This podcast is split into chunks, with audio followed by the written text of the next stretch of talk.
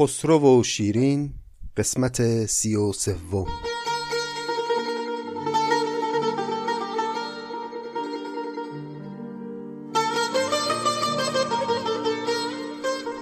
سلام. این پنجاه و هفتمین قسمت از پادکست نظامی گنجوی است. همچنان مشغول خسرو و شیرین هستیم و در دو قسمت گذشته آنچه شنیدیم گفتگوی طولانی خسرو و شیرین بود. مقابل قصر شیرین. شیرین روی بام قصر و خسرو روی زمین پشت در بسته. از خسرو اصرار که در رو باز کن بیام پیشت و از شیرین امتناع که من جز به آین ازدواج تنم رو به تو تسلیم نخواهم کرد. شیرین گلایه های بسیاری رو مطرح کرد. از تنهایی هاش در قصر گفت از خون دل خوردناش از آوارگیهاش. از بدنام شدنش گفت از اینکه پشیمونه که در جوانی طوری رفتار کرده که اسم خسرو پرویز مونده روش و اینکه نمی‌تونه خسرو رو ببخشه به خاطر بیوفایی ها و هوسرانیاش به خصوص ماجرای شکر رو خیلی روش تأکید داشت. خیلی برا شیرین گرون تموم شد اون ماجرا. چون وقتی خسرو با مریم ازدواج کرده بود بالاخره یک توجیهی داشت. توجیهش این بود که این ازدواج بخشی از پیمان خسرو با قیصر رومه و مسلحت کشور اقتضا می‌کنه که این ازدواج انجام بشه. اما ازدواج خسرو با شکر دیگه هیچ بهانه ای نداشت هیچ علتی نمی‌شد براش تراشید مگر بیوفایی و هوسرانی. اینها رو شیرین به تفصیل و با تلخی بسیار به خسرو گفت. و گفت که به این دلایل که میگم اینجا نمون و برو پی کارت و به همین دلایل که میگم من دیگه تو رو نمی‌خوام و این عشق و این رابطه دیگه برا من اساسا تمام شده. خسرو اما کوتاه نیامد. همه اشتباهات خودش رو پذیرفت غرور پادشاهی رو کنار گذاشت و هرچه شیرین تلخی کرد و تندی کرد و هرچه که اخم و تخم کرد خسرو در عوض با مهربانی و صبوری نازش رو خرید. گفت که من می‌دونم چه خطاهایی کردم اما امروز اومدم برای جبران. اومدم بگم که مریم و شکر و هر کی که قبلا بوده جایگاه کنیزی تو رو هم ندارن. حالا که من اینطور خودم رو خاک کردم بر در قصر تو تو هم خب انقدر تلخی نکن دیگه ناسلامتی شیرینی تو. شیرین که انقدر تلخ نمیشه. این حرفا رو گفت خسرو اما شیرین در این سالها اونقدر بلا به سرش اومده که دیگه قلبش شده مثل آهن. سختتر از اون شده قلبش که با این حرفا بخواد نرم بشه. اعتمادش رو گویی به خسرو از دست داده. گفت ببین من دیگه اون شیرین سابق نیستم. یه روزگاری برات میمردم. آره اما اونقدر بیمهری کردی به من که دیگه با نداشتنش کنار اومدم. من از خون جگر باریدن خیش نپردازم به سر خاریدن خیش. برو بذار در تنهایی این قصر با غمهای خودم سر کنم. اصلا کی گفته تو عاشقی؟ این حالی که تو داری که عشق نیست که شهوته پا شدی اومدی در خونه یه دختر تنها می‌خوای باهاش خلوت کنی فکر می‌کنی من اونقدر ضعیفم که با زبون ریختنهای تو خامت بشم؟ من کسی نیستم که با حرف بتونی به دستم بیاری. دور ناسفته را گر سفت باید سخن در گوش دریا گفت باید. این چیزی که تو به دنبالش اومدی رو اینجا پیدا نخواهی کرد. اونو باید بری در خونه شکر خانوم. بلدی که؟ اونجا خیلی هم راحت راحت میدن داخل و هرچی هم که می‌خوای در اختیارته. شیرین اینها رو گفت و در نهایت هم گفت خداحافظ می‌خوای برو می‌خوای همینجا بمون. من دیگه با تو حرفی ندارم. من رفتم. خداحافظ. قبل از رفتنم اما یه حرفی البته گفت که خیلی مهمه. گفت که درسته که من در رو به روی تو بستم. اما اگه تو ارزه داشته باشی اگه راه و رسم عاشقی رو بلد باشی می‌تونی کاری کنی که من از همین گیسوان خودم یک رسن و یک ریسمانی ببافم و بفرستم برات پایین و تو زلف منو بگیری و بیای بالا پیشم. اما تو کسی نیستی که رسن بازی بلد باشی. این حرفی که شیرین زد تا حدودی تداعی کننده داستان زال و رودابه است در شاهنامه فردوسی دیگه. زال و رودابه یکی از معدود داستانهای عاشقانه شاهنامه است که وقتی زال میاد به دیدار رودابه رودابه بالای قلعه بوده و زال هم پایین و در هم بسته یه همچین موقعیتی. اونجام رودابه آنچنان مشتاق دیدار زال هست که پیشنهاد میده که من این گیسوان درازم رو برات میفرستم پایین و تو از گیسوان من بگیر بیا بالا. در واقع دقت کنیم شیرین اینجا داره. اون ماجرا رو یه جورایی تو سر خسرو میکوبه. میگه که تو یه طوری رفتار نکردی که من چنین اشتیاقی به تو پیدا بکنم. در عین حال هم با این حرف شیرین داره یه راهی رو انگار باز می‌ذاره. یعنی این که من در رو به روی تو بستم پایان کار نیست. اگر تو بتونی کاری کنی که دوباره دل من گرم بشه چه بسا با وجود همین در بسته هم شاید من و تو به وصل هم برسی این حرف رو گفت شیرین و آماده شد که خسرو رو ترک کنه. اما بشنوید ادامه داستان رو از زبان حکیم نظامی گنجوی.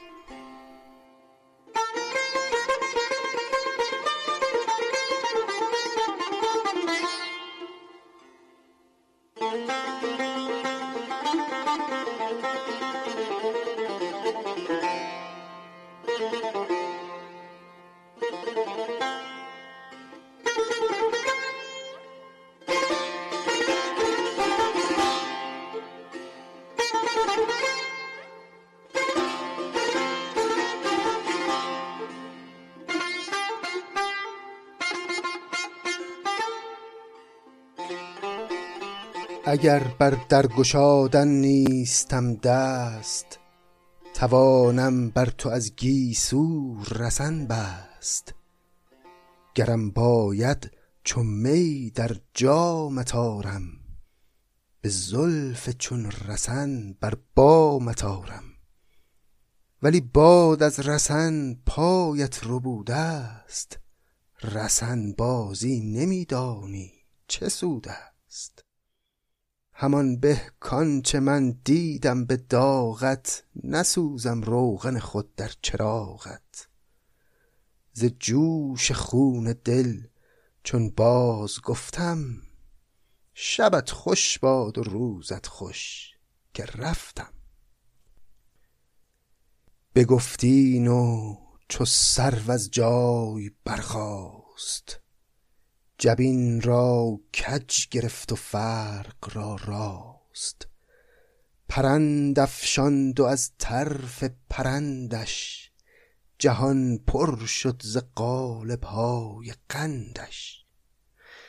یعنی وقتی شیرین این سخنان رو گفت به خسرو بلند شد از همون لبه بام که نشسته بود و جبین را کج گرفت و فرق را راست یعنی با یه حالت قهری از جا بلند شد و پرند افشاند. یعنی اون دامن پیراهن از جنس پرند خودش رو تکوند به بهانه اینکه قبار و خاکی که روش نشسته رو می‌خواد بتکونه. پرند افشاند و از طرف پرندش جهان پر شد ز قالب های قندش. اینجا جهان پر شد ز قالب های قندش. هم به این معناست که یعنی شیرینی های وجود شیرین پخش شد در دنیا با تکانده شدن دامن او. و هم به این معنا که ساق پای شیرین که مثل قند سفید بود پدیدار شد. و خسرو همین صحنه رو دید. این دامن یکم که بالا رفت ساق پای شیرین به چشم اومد. پرند افشاند و از طرف پرندش جهان پر شد ز قالب های قندش. بدان آیین که خوبان را بود دست زنخدان می گشاد و زلف می بست. زنخدان گشادن کنایه از جلوه دادن زیباییه. یعنی شیرین به آیین همه خوبان همه زیبارویان که بلدن این شیوه ها رو بلند شده داره آماده میشه برای رفتن. این آماده شدنش برای رفتن خودش همراه با زنختان گشادن. یعنی جلوه دادن بیشتر زیبایی ها یعنی زلفشو تا داره شیرین مثلا میبنده تا اون سرپوششو آماده می‌کنه تا این کارا رو داره می‌کنه بیش از پیش جذابیت ها و زیبایی های تن خودش رو برای خسرو عیان می‌کنه. بدان این که خوبان را بود دست زنختان می گشاد و زلف می بست جمال خیش را در خز و خارا به پوشیدن همی کرد آشکارا. به به. اینجا من کنار این بیت در گذشته های دور نمی‌دونم کی با مداد نوشتم که آشنایی دقیق حکیم نظامی با فنون دلبری. حقیقتا این جزئیات رو خیلی جالبه که نظامی این گونه بهش توجه داره که به پوشیدن همی کرد آشکارا جمال خودش رو شیرین. یعنی به بهانه این که داره میپوشونه زیبایی های خودش رو تن خودش رو بیش از پیش اون زیبایی ها رو آشکار کرد. دیگه اهل نظر می‌دونن یعنی چی دیگه.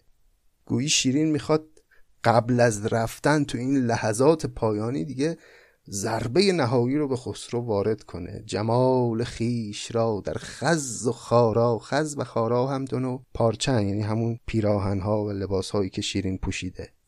جمال خیش را در خز و خارا به پوشیدن همی کرد آشکارا. گهی می کرد نسرین را قصب پوش. گهی می‌زد شقایق بر بناگوش. شقایق یه نوع دستمال دستمال زینتی کوچیک که خانمها به گردن میبستن یا گیسوان رو احیانا باش میبستن. گهی می‌کرد نسرین را قصب پوش. گهی می‌زد شقایق بر بناگوش. اون دستماله رو میبست به گیسوانش. حالا همه این کارا رو هم وایستاده جلو چشم خسرو انجام بده. گهی بر فرق بندا شفته می بود گره می بست و بر مه مشک می سود باز مشک سودن بر مه معلومه دیگه چیه؟ یعنی ریختن زلف روی صورت. به زیور راست کردن دیر می‌شد که پایش بر سر شمشیر می‌شد. این زیور راست کردن شیرین یعنی همین آماده شدنش برای رفتن خیلی طول داشت می‌کشید. یه طوری که گویی شیرین وقتی می‌خواد بره قرار پاش رو بر سر شمشیر بذاره بره. انگار رفتن برای شیرین سخت و سنگین بود. به زیور راست کردن دیر می‌شد هی لفتش می‌داد. که پایش بر سر شمشیر می‌شد. ز نیکو کردن زنجیر خلخال ننیکو کرد بر زنجیریان حال. این زنجیر خلخالش رو که داشت تنظیم می‌کرد و مرتب می‌کرد. دیوانگان زنجیریش اگه این صحنه رو می‌دیدن همه از دست می‌رفتن. فکر کنید خسرو چه حالیه داره بعد از سالها این دلبری های شیرین رو تماشا می‌کنه. ز گیسو گه کمر می‌کرد و گه تاج. بدان تاج و کمر شه گشت محتاج. شقایق بستنش بر گردن ماه. کمند انداخته بر گردن شاه در آن حلوا پزی کرد آتشی نرم که حلوا را بسوزد آتش گرم. چو هر هفت چه بایست از نکویی بکردان خوب روی از خوب رویی. به شوخی پشت بر شه کرد حالی. ز خورشید آسمان را کرد خالی. پس بعد از اینکه هرچه شیوه دلبری در چنت داشت در اون لحظات آماده شدن و بلند شدن و لباس رو مرتب کردن شیرین به کار برد به شوخی پشت بر شه کرد حالی ز خورشید آسمان را کرد خالی. حالا اگه تصور می‌کنید با پشت کردن شیرین دلبری های او تمام شد سخت در اشتباهید. در آن پیچش که زلفش تاب می‌داد سرینش ساق را سیماب می‌داد. به گیسوی رسنوار از پس پشت چو افعی هر کرا می‌دید میکشت. بلورین گردنش در توق سازی بدان مشکین رسن می کرد بازی. دلی که از عشق آن گردن همی مرد رسن در گردنش با خود همی برد. چرخیدن و پشت کردن و اون چند قدم پایانی هم که شیرین هنوز تو کادر و خسرو داره میبینتش هم پر از دلبری و عاشق کشی است. در آن پیچش که زلفش تاب می‌داد همین چرخیدنش خودش کلی کرشمه درش نهفته است. زلف اون زلفای بلند شیرین با اون چرخیدن رقص گونه بلند میشن و یک تابی می‌خورن. در آن پیچش که زلفش تاب می‌داد سرینش ساق را سیماب می‌داد. سرین یعنی نشیمنگاه.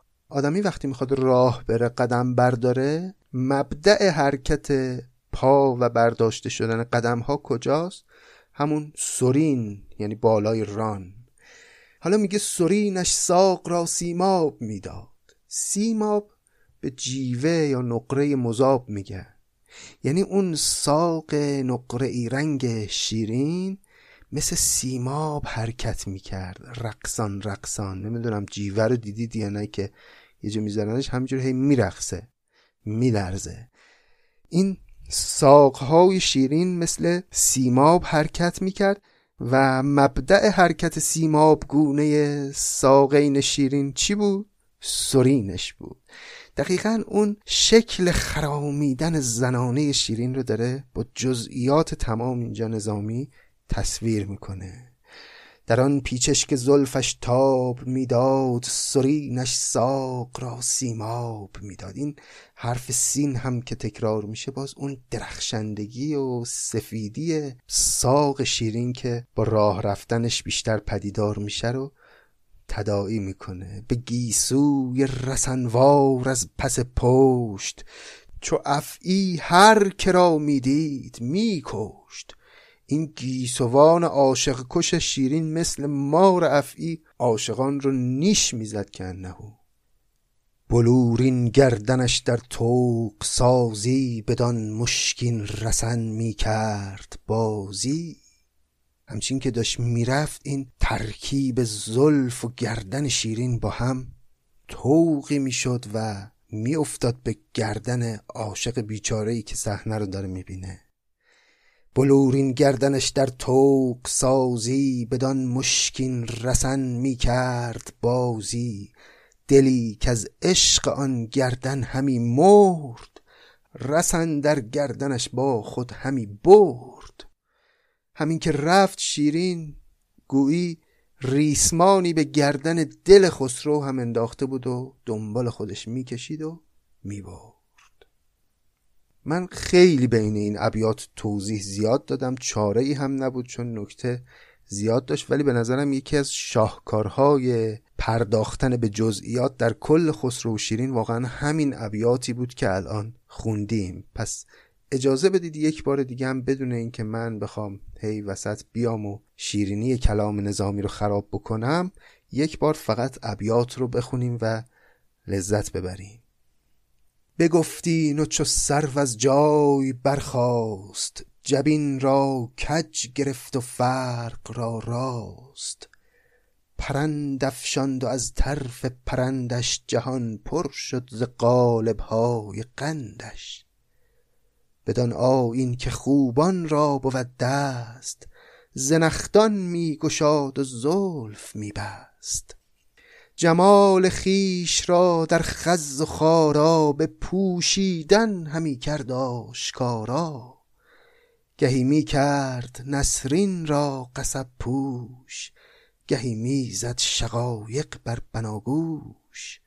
گهی بر فرق بندا شفته می بود گره می بست و بر مه مشک می سود به زیور راست کردن دیر می‌شد که پایش بر سر شمشیر می‌شد.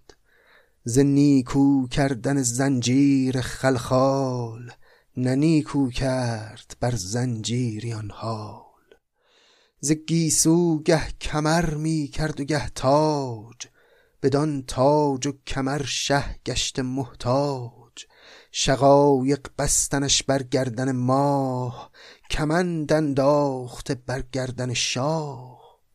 در آن حلوا پزی کرد آتشی نرم که حلوا را بسوزد آتش گرم. چو هر هفت آنچه بایست از نکویی بکرد آن خوب روی از خوب رویی. به شوخی پشت بر شه کرد حالی ز خورشید آسمان را کرد. خالی. در آن پیچش که زلفش تاب می‌داد سرینش ساق را سیماب می‌داد. به گیسوی رسنوار از پس پشت چو افعی هر که را می‌دید میکشت بلورین گردنش در طوق سازی بدان مشکین رسن می‌کرد بازی. دلی کز عشق آن گردن همی مرد رسن در گردنش با خود همی برد. به رعنایی گذشت از گوشه بام ز شاه آرام شد چون شد دلارام پس شیرین با همون دلفریبی و رعنایی از گوشه بام گذشت و رفت و همین که رفت آرام و قرار از خسرو هم رفت. ز شاه آرام شد چون شد دلارام بسی دادش به جان خیش سوگند که تا باز آمد آن رعنای دلبند.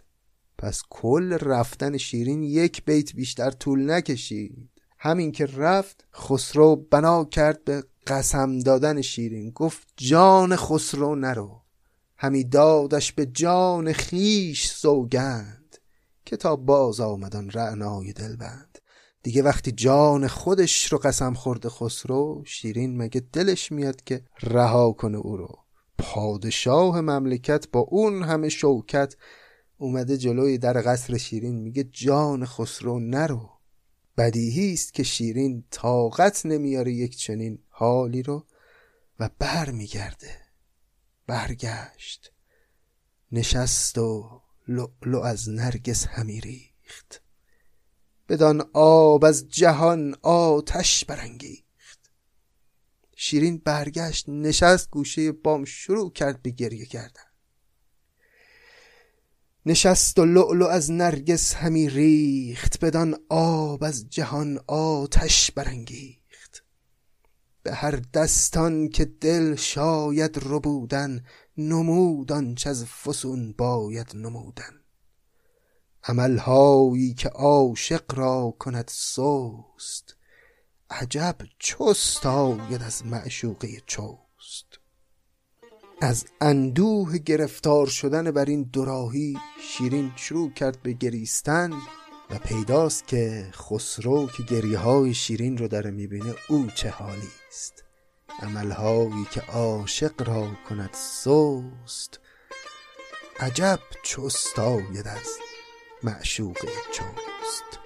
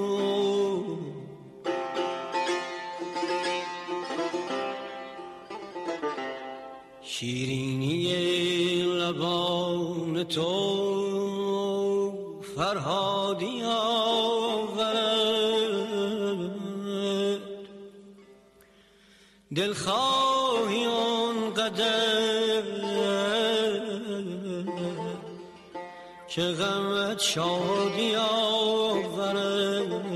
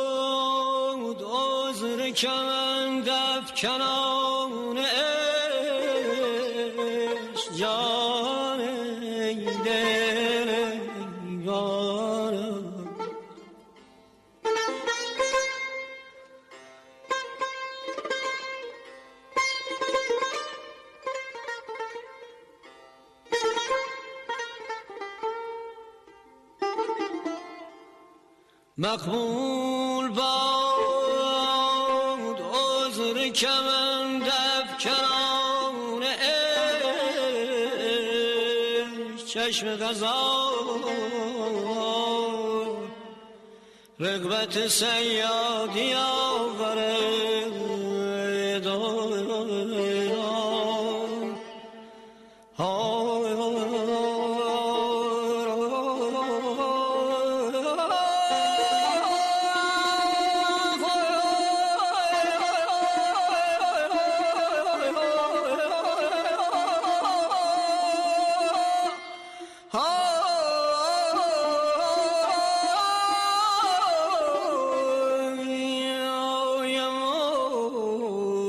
no.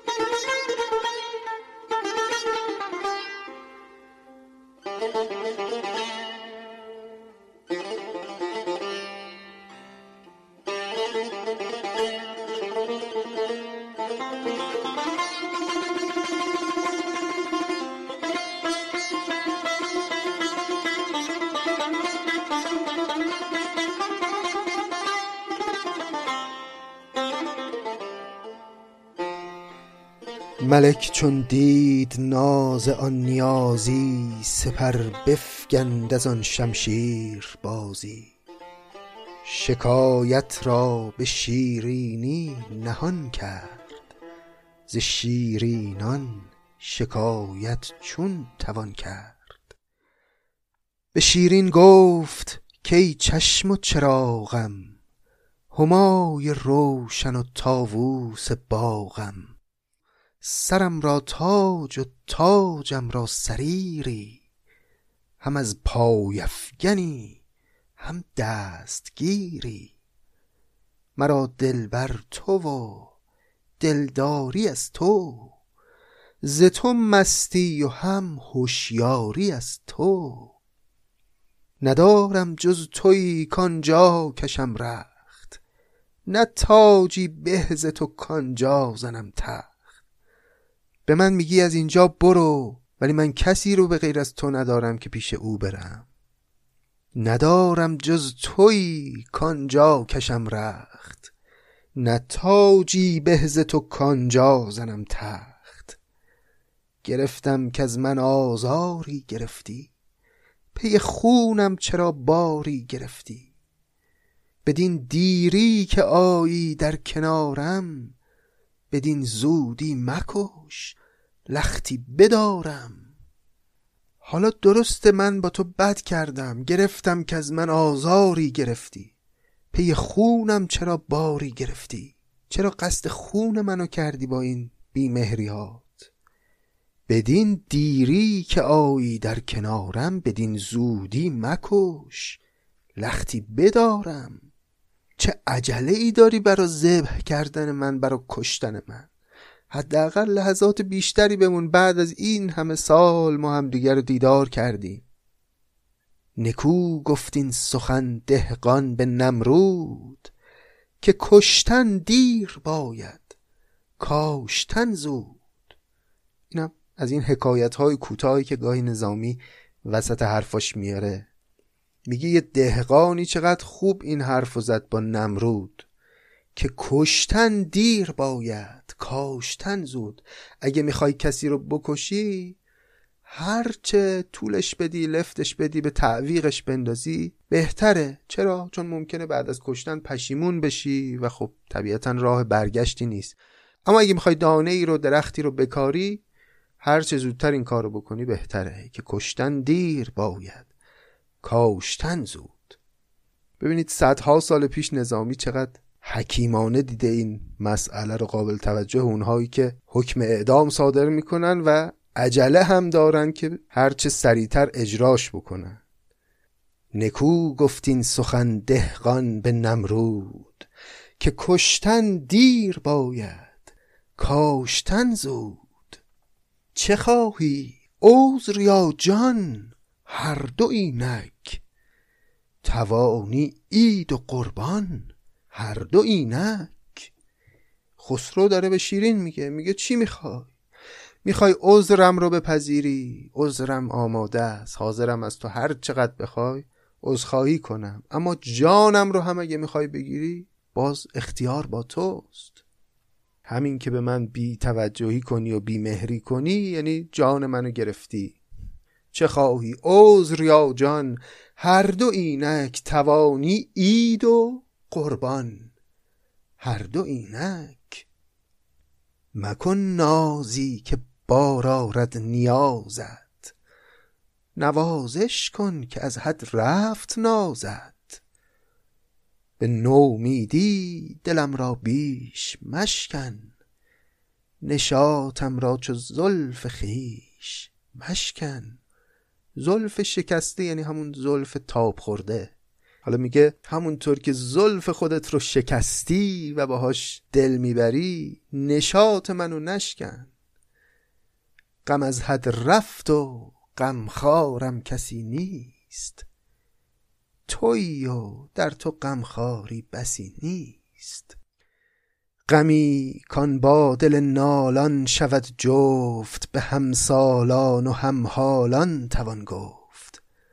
نشاید گفت با فارغ دلان راز مخالف در نسازد ساز با ساز. فروگیر از سر بارین جرس را به آسانی برارین یک نفس را. جهان را چون من و چون تو بسی بود بود با ما مقیم ار با کسی بود. دنیا ارزش این قهر و آشتی ها رو نداره. مثل من و تو زیاد اومدن و رفتن در این جهان. اگر با اونها وفا کردین دنیا و براشون همیشگی بود برای ما هم همیشگی خواهد بود. جهان را چون من و چون تو بسی بود. بود با ما مقیم ار با کسی بود. از این دروازه کو بالا و زیر است. نخواندستی که تا دیر است دیر است. یعنی این دنیا آنچنان با شتاب حرکت می‌کنه و زمان میگذره که موقعی که دیگه دیر شده تو حتی وقت نمی‌کنی بگی دیر است. از این دروازه کو بالا و زیر است نخواندستی که تا دیر است دیر است یعنی برای گفتن کلمه دیر است هم دیگه یه وقتی دیر میشه. اونم نمی‌تونی بگی. فریب دل بس است ای دل فریبم. دل خودتو فریب نده من که می‌دونم عاشقمی. فریب دل بس است ای دل فریبم. نوازش کن که از حد شد شکیبم. بساز دوست کارم را که وقت است. ز سر بنشان خمارم را که وقت است. بس است این طاق ابرو ناگشادن به طاقی با نطاقی وانهادن. با نطاق یعنی آدمی که کمربند داره منظور اون کمربند پادشاهیه. یعنی یک پادشاه پرشوکتی مثل من رو بیرون تاق مجاز از همون قصر نگه داشتن. بسه این کارو نکنن قد بس از تین تاق ابرو ناگشادن به تاقی با نتاقی وانهادن. در فرخار بر فغفور بستن به جوی مولیان بر پل شکستن. فرخار یکی از شهرهای چینه فغفورم که می‌دونید پادشاه چینه. میگه این کاری که تو می‌کنی مثل اینه که در فرخار رو بر فغفور ببندن. در فرخار بر فغفور بستن به جوی مولیان بر پل شکستن. مولیان هم می‌دونید رودیست در بخارا دیگه اون شعر معروف رودکی هم درباره همین روده. اینجا هم کاملا نظامی اشاره به همون شعر داره. بوی جوی مولیان آید همی یاد یار مهربان آید همی. این شعری بود که رودکی گفت برای سلطان سامانی که برگرده به بخارا و به محض اینکه شعر رو هم شنید رها کرد و برگشت به سمت بخارا که خب طبیعتا باید از رود مولیان رد می‌شد. حالا نظامی میگه در فرخار بر فقفور بستن به جوی مولیان بر پل شکستن. یعنی این کارا رو نکن شیرین. منو به سمت خودت راه بده. غم عالم چرا بر خود نهادی؟ رها کن غم که آمد وقت شادی. به روز ابر غم خوردن ثواب است. تو شادی کن که امروز آفتاب است. شبی خون بر شکسته چند سازی. گرفته با گرفته چند بازی. نه دانش باشد آن کس را نه فرهنگ. که وقت آشتی پیش آورد جنگ. خردمندی که در جنگی نهد پای بماند آشتی را در میان جای. در این جنگ آشتی رنگی برانگیز زمانی تازه شو تا کی شوی تیز. به روی دوستان مجلس برافروز که تا روشن شود هم چشم و هم روز. به بستان آمدم تا میوه چینم. منه خار و خسک در آستینم. ز چشم و لب در این بستان پدرام گهی شکر گشایی گاه بادام. در این بستان مرا گو خیز و بستان. ترنج قبقب و نارنج پستان. این میوه های بوستان تنت رو مدام نمایش میدی برای من دل منو می‌بری. ولی به فرمایی نمی‌زنی که بیا و میوهی بچین. به بستان آمدم تا میوه چینم من خار و خسک در آستینم. ز چشم و لب در این بستان پدرام گهی شکر گشایی گاه بادام. بادام استعاره از چشم و شکر استعاره از لب. در این بستان مرا گو خیز و بستان ترنج قبقب و نارنج پستان. به جای این حرفای تلخ به من یه بفرمایی بزن که از این میوه ها تناول کنم. سنان خشم و تیر تعنه تا چند؟ نه جنگ استین در پیکار دربند تو ای آهو سرین نز بهر جنگی رها کن بر ددان خوی پلنگی. فرود آی از سر این کبر و این ناز فرود آوردی خود را مینداز.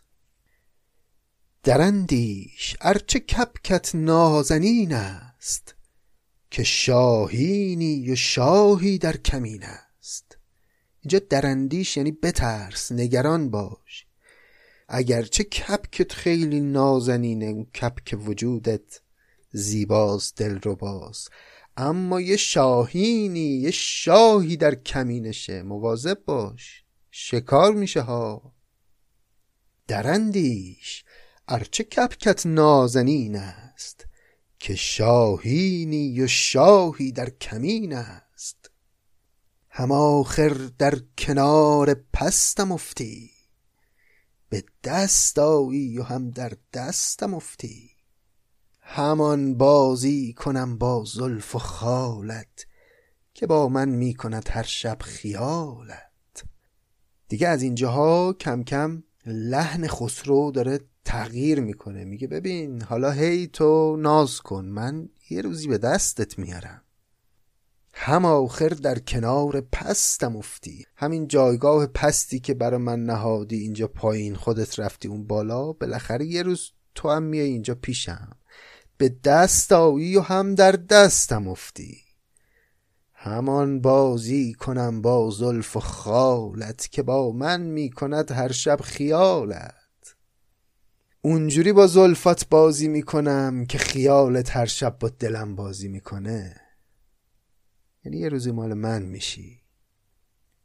چه کار افتاد کین کار افتاده بدین درمانده چون بختی ایستاده. نبوی شفقتی در سینه داری نه حق صحبت دیرینه داری گلیم خیشتن را هر کس از آب تواند برکشید ای دوست مشتاب چو دورت بینم از دمساز گشتن رهم نزدیک شد در بازگشتن. لحن خسرو داره تهدیدآمیز میشه. ببین اگه خیلی هم دیگه ناز کنی و هیچ روی خوش به من نشون ندی یه دیدی پشیمون شدم برگشتم و چو دورت بینم از دمساز گشتن رهم نزدیک شد در بازگشتن. اگر خواهی حسابم را دگر کن ره نزدیک را نزدیک تر کن گره بکشای زبروی هلالی خزینه پرگهر کن خانه خالی. نخواهی کاریم در خانه خیش مبارک باد گیرم راه در پیش. انتخاب با توه اگه می‌خوای ره نزدیک را نزدیکتر کن. منو به خلوتت راه بده. خانه رو خالی کن من باشم و تو. اگه نمی‌خوای مبارک باد. گیرم راه در پیش. بدان ره کامدم دانم شدن باز. چونان کول زدم دانم زدن ساز. اینجا دانم به معنای توانم هست. از همون راهی که اومدم می‌تونم برگردم. همون سازی که در تمام این سالها زدم رو می‌تونم دوباره بزنم. دیگه حسابی افتاد به تهدید. به داروی فراموشی کشم دست. به یاد ساقی دیگر شوم مست. به جلاب دگر نوشین کنم جام. به حلوای دگر شیرین کنم کام. ز شیرین مهر بردارم دگر بار شکرنامی به چنگارم شکربار. نبید تلخ با او می کنم نوش ز تلخی های شیرین کر کنم گوش. دلم در بازگشتن چاره ساز است سخن کوتاه شد منزل دراز است. پس دیگه تهدیدات خودشو خسرو خیلی تند کرد در این فراز پایانی سخن. گفت اگه واقعا تو نمی‌خوای هیچ راهی باقی بذاری برای آشتی عیبی نداره چاره ای نیست. من دیگه بر میگردم و غم تو فراموش می‌کنم شراب می نوشم به داروی فراموشی کشم دست. داروی فراموشی می‌تونه همون شراب باشه دیگه. به یاد ساقی دیگر شوم مست. یه معشوق دیگه ای مثل شکر برای خودم پیدا می‌کنم و از اون به عنوان یه مسکنی استفاده می‌کنم که غم تو رو فراموش کنم. به جلاب دگر نوشین کنم جام به حلوای دگر شیرین کنم کام. ز شیرین مهر بردارم دگر بار شکرنامی به چنگ آرم شکربار. نبید تلخ با او می کنم نوش. ز تلخی های شیرین کر کنم گوش. دلم در بازگشتن چاره ساز است. سخن کوتاه شد منزل دراز است. راهم طولانیه راهی که باید برم و برگردم. دیگه بیش از این حرفم رو ادامه نمیدم چون باید برم. حالا همون خسروی که داشت قسم می‌داد شیرینو که تو رو خدا نرو بمون و انقدر زود منو ترک نکن خودش زبان به تهدید گشود که اگر بناست که انقدر بیمهری کنی من دیگه برمیگردم و میرم.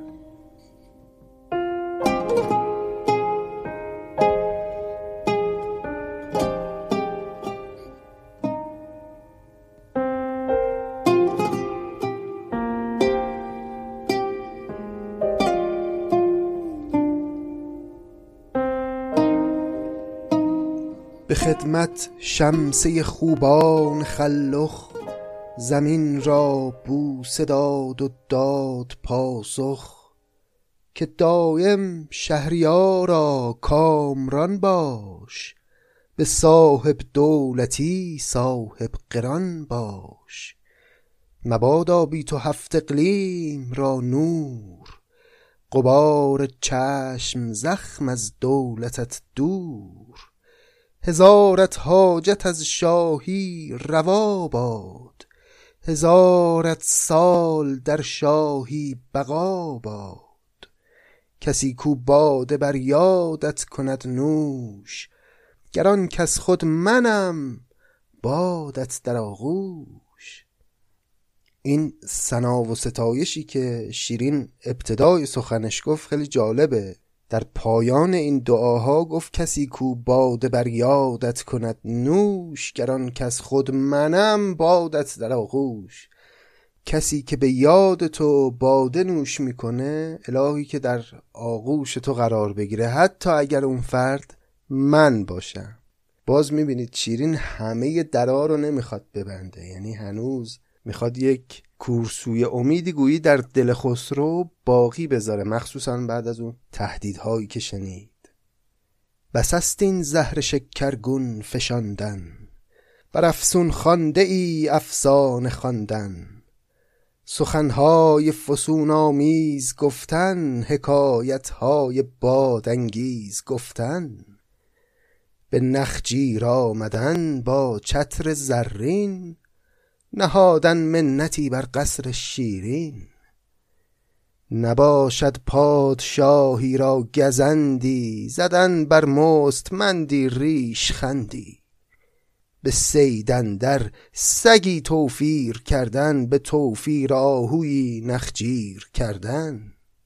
پس بعد از اون دعاها و سناها شیرین اینگونه گلایه های خودش آغاز کرد که انقدر منت بر سر من نزار حرفای قشنگ می‌زنی و مدام این منت رو به سر من می‌ذاری که من پادشاه اومدم جلوی در خانه تو و تو به من محل نمی‌ذاری. همچین کار بزرگی هم نکردی. تو اصلا به قصد من نیامده بودی. تو با چتر زرین اومدی برای شکار اومدی. حالا از جلوی قصر شیرین رد می شدی یک نگاهی هم به ما کردی. نباشد پادشاهی را گزندی زدن بر مستمندی ریش خندی. یه پادشاهی اگه یه لبخندی بزنه به یک فقیری که اون گوشه افتاده چیزی از پادشاه کم نمیشه. تو هم حالا به خیال خودت خیلی به ما لطف کردی کاری نکردی. به سیدن در سگی توفیر کردن به توفیر آهوی نخجیر کردن. توفیر اینجا به معنای افزودنه. یه پادشاهی که میره شکار یه سگ به سگای شکاریش اضافه بکنه و یه آهوی رو شکار بکنه این هنری نکرده. چو من گنجی که مهرم خاک نشکست به سردستی نیایم بر سر دست. گنجی مثل من اینطور به دست نمیاد. واقعا باید حرکتی بکنی کاری بکنی. نه اینکه برای منظور دیگری آمدی بیرون. حالا گفتی یه سرم به این شیرین که اینجا سالهاست افتاده بزنیم. تو زین بازیچه ها بسیار دانی و این افسانه ها بسیار خانی خلافان شد که با من در نگیرد. گل آرد بید لیکن بر نگیرد. این حرفای قشنگی که تو می‌زنی مثل گل درخت بیده. خوشگله ولی میوه که نمیده. چیزی از توش در نمیاد. تو آن رودی که پایانت ندانم. چو دریا راز پنهانت ندانم. من آن خانی چم کابم عیان است. هر آنچم در دل آید بر زبان است. تو آدم پیچیده ای هستی. مثل دریا میمونی که راز درونت پنهانه. مثل یه رود بی پایان پرپیچ و خم میمونی که معلوم نیست انتهاد به کجا می‌رسه. من اما قلبم و زبانم یکیست. من آن خانیچه ام خانیچه یعنی حوزچه کوچیک.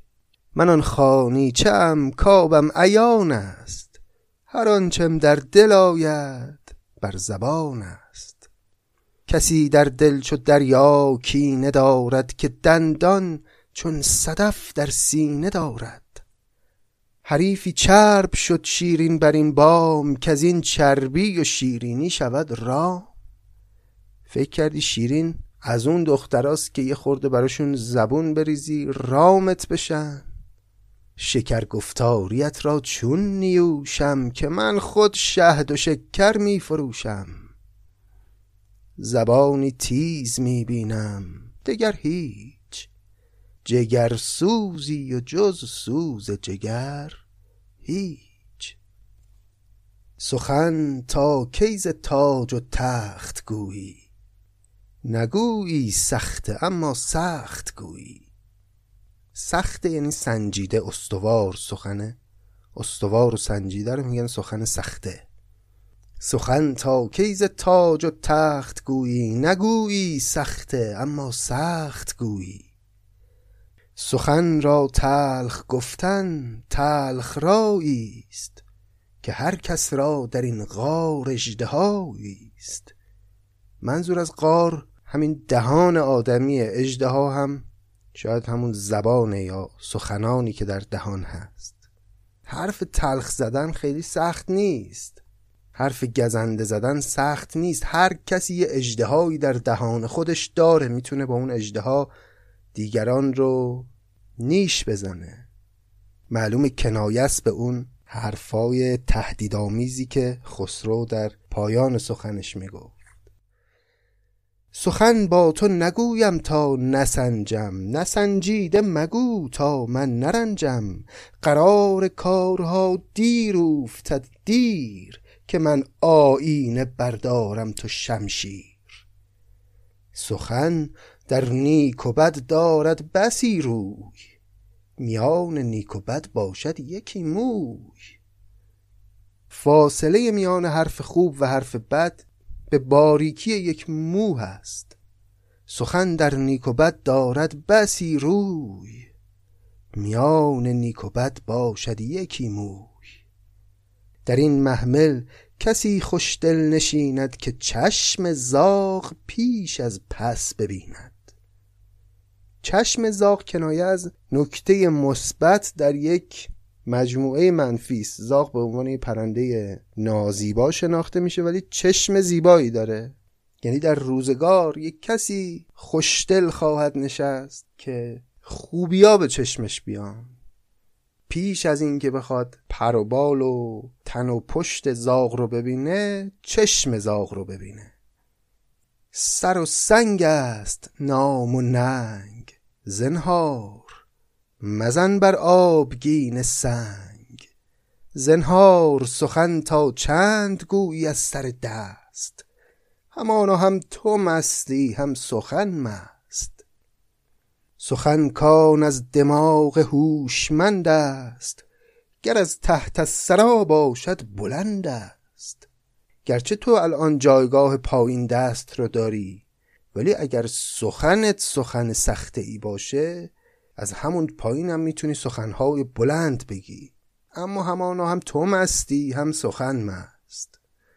سخنگو چون سخن بی خط نگوید اگر جز بد نگوید بد نگوید. جز بد نگوید یعنی خوب نگوید. یعنی کسی که خوب حرف می‌زنه حتی اگه حرف خوب هم نزنه اون حرفش یه لطفی داره به هر حال. سخنگو چون سخن بی خط نگوید یعنی از سر هوش بگه سخنش رو اگر جز بد نگوید بد نگوید. سخن باید که با معیار باشد که پر گفتن خران را بار باشد.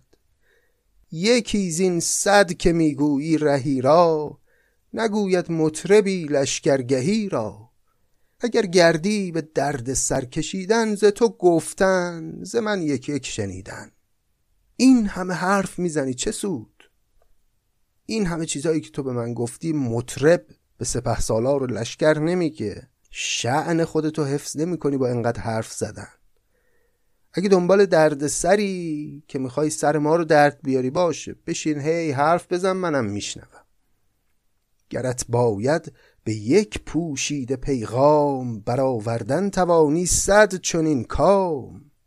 اگه تو این کاره بودی می‌تونستی با یه پیغام پوشیده خصوصی به کام من برسی.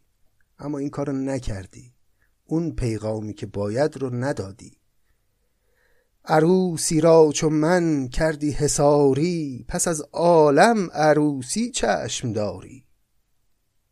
ببین در اشک مروارید پوشم مکن بازی به مروارید گوشم. به آه انبرینم بین که چون است که عقد انبرینم پرز خون است. لب چون ناردانم بین چه خورد است که نارم راز بستان دزد برده است. این ابیات همه یک معنا رو در بر داره که یعنی منو از دور ببین حالا زیبایی هام رو از دور ببین اشکم رو ببین آهم رو ببین. اما فکر این که بخوای از نزدیک اون میوه هایی که چشم داشتی رو به دست بیاری این فکر رو از سرت بیرون کن. ببین در اشک مروارید پوشم مکن بازی به مروارید گوشم. این اشکای مثل مرواریدم رو نگاه کن از دور اشکال نداره.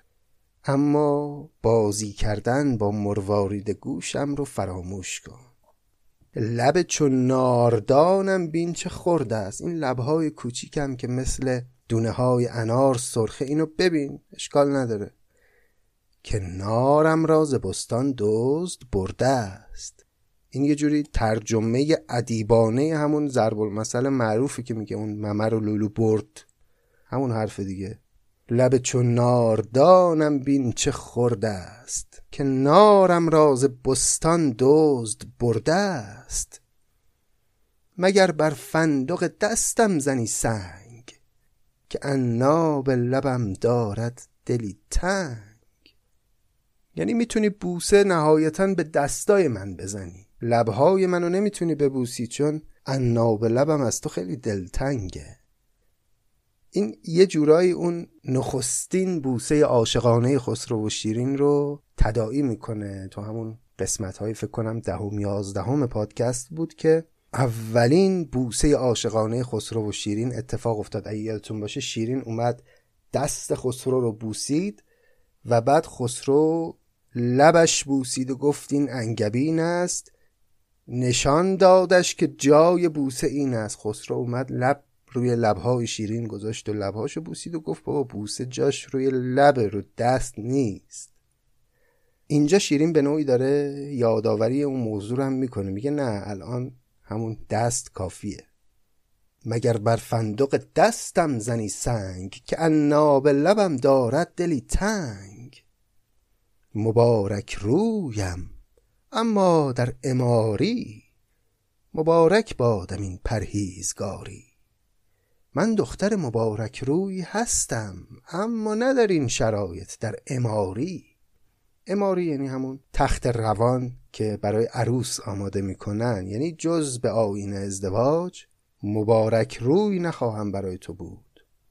و بعدم میگه مبارک بادم این پرهیزگاری. از این پرهیزگاری خودش داره لذت می‌بره شیرین. مکن گستاخی از چشمم بپرهیز که در هر غمزه دارد دشنه ای تیز. هر آن مویی که در زلفم نهفته است بر او ماری سیه چون قیر خفته است. تو را با من دم خوش در نگیرد به قندیل یخ آتش در نگیرد. قندیل معنای مشعل هم میده علاوه بر اینکه معنای اون یخهای آویزان شده هم میده.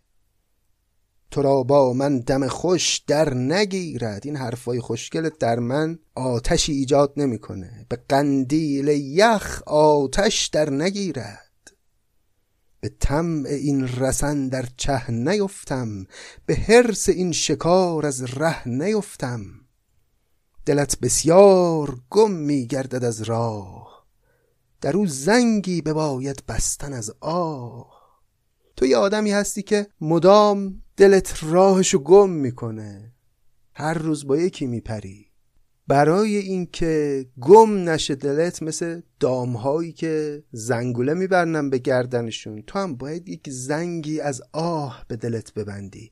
یعنی باید دلت دل دردمندی بشه تا هی راه گم نکنه نره با معشوقهای متفرقه. بفهمه که کجا باید بره. دلت بسیار گم می گردد از راه. در او زنگی بباید بستن از آه. نبینی زنگ در هر کاروانی ز بهر پاس می دارد فغانی. سحر تا کاروان نارد شباهنگ نبندد هیچ مرغی در گلو زنگ. غلط رانی که زخمت مطلق افتاد برد هم می‌زدی بر ابلق افتاد. به هندوستان جنیبت میدواندی غلط شد ره به بابل باز ماندی. به دریا می شدی در شط نشستی به گل رقبت نمودی لاله بستی. به جانداروی شیرین ساز کردی ولی روزه به شکر باز کردی. تو را من یار و آنگه جز منت یار تو را این کار و آنگه با منت کار. عجب روی داری.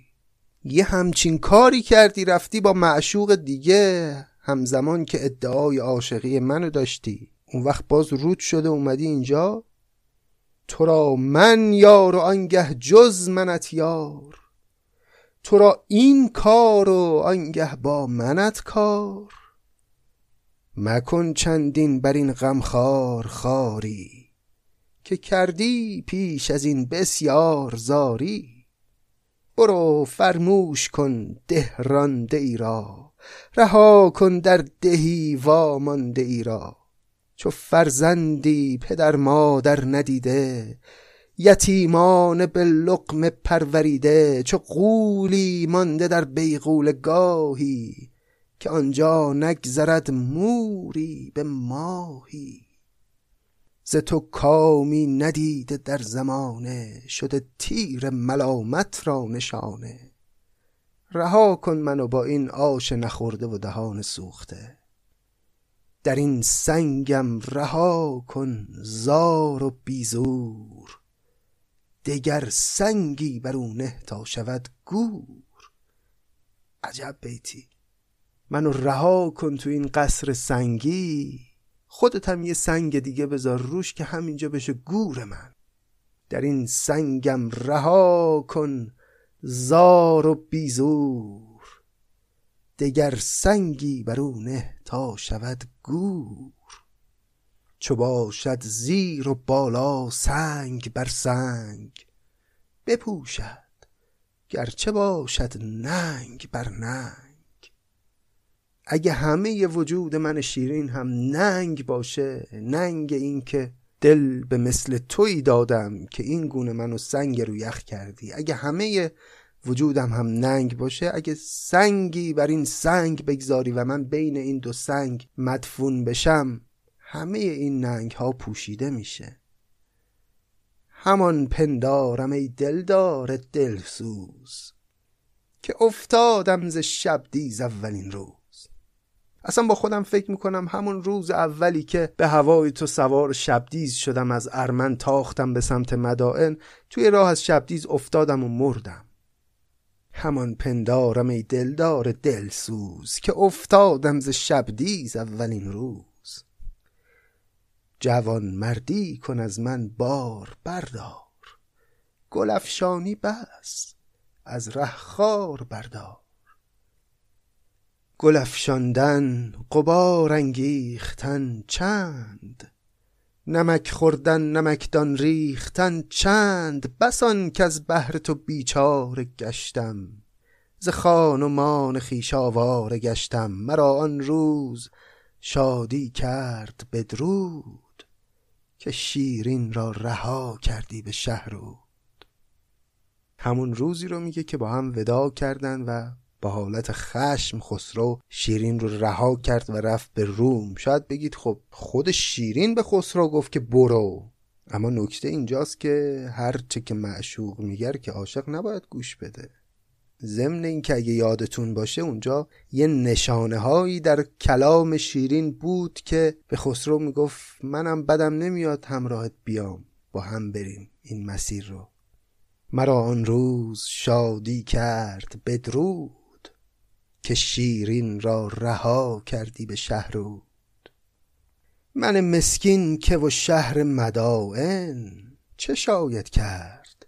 المقدور و کائن المقدور و کائن یعنی آنچه مقدر است مقدر است می شود. من مسکین که و شهر مدائن چه شاید کرد؟ المقدور و کائن تو را مثل تو باید سربلندی چه برخیزد ز چون من مستمندی؟ چهانجا کن کزو آبی براید رگ آنجا زن کزو خونی گشاید.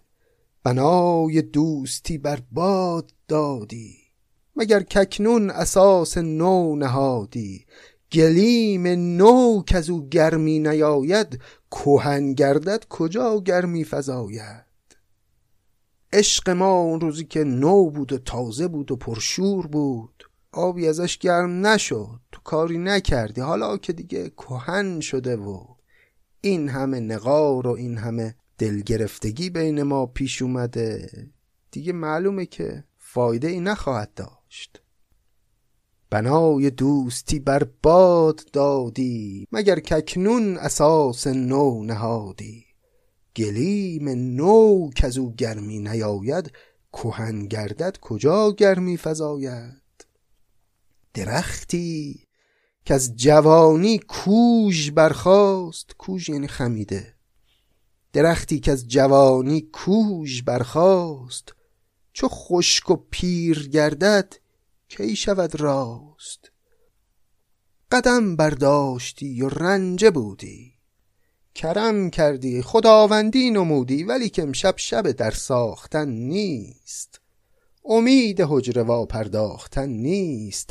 هنوز این زیربا در دیگ خام است.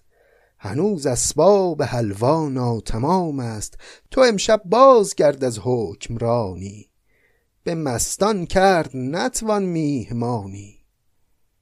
چو وقت آید که گردد پخته این کار توانم خواندنت مهمان دگر بار به حال قدم رنجه کردی خوش اومدی دست درد نکنه لطف کردی اومدی به دیدن من. اما امشب شب مهمانی نیست.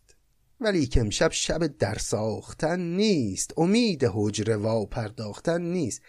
هنوز اسباب اون با هم بودن من و تو مهیا نیست. خیلی ممنون که اومدی لطف کردی اما برگرد و برو. آدم مست رو کسی مهمان خودش نمی‌کنه. تو امشب بازگرد از حکمرانی. به مستان کرد نتوان میهمانی. چو وقت آید که گردد پخته این کار توانم خواندنت مهمان دگر با وقتش که شد خودم یه بار دیگه دعوتت می‌کنم تشریف بیار. حس می‌کنید یه خورده لحن شیرین عوض شده دیگه؟ بعد از اون تهدیدا. به عالم وقت هر چیزی پدید است. در هر گنج را وقتی کلید است. نبینی مرغ چون بی وقت خواند به جای پرفشانی سرفشاند هر چیزی به وقتش مرغی که بی وقت آواز بخونه به جای اینکه پرفشانی کنه یهو سرفشانی می‌کنه سرشو می‌برن. خروس بی محلو این بود سخنان شیرین سخنانی که باز تأکید بر نپذیرفتن درخواست خسرو داشت و در عین حال اما کمی کمی مهربانتر شده بود در این سخنان. مدام می‌خواست شیرین با حرفاش یک کورسوی امیدی یک راه باریکی برای خسرو باقی بذاره. شاید هم برای خسرو هم برای دل خودش که بلکه این آقای خسرو سرش به سنگ بخوره و به اون مسیری برگرده که باید برگرده. حالا باید ببینیم که در ادامه خسرو چه خواهد کرد و این گفتگو بالاخره کی به پایان می‌رسه. این مژده رو بدم که فکر می‌کنم در قسمت آینده اگر بد قولی نکنم این داستان از این یک نواختی خارج بشه و اتفاقات تازه‌ای در پیش باشه. برای من که البته به هیچ وجه ملالاور نیست این سخنان طولانی خسرو و شیرین. فکر می‌کنم برای دوستان هم ملالاور نبوده باشه چون لحظه لحظه این سخنان شعر نابه.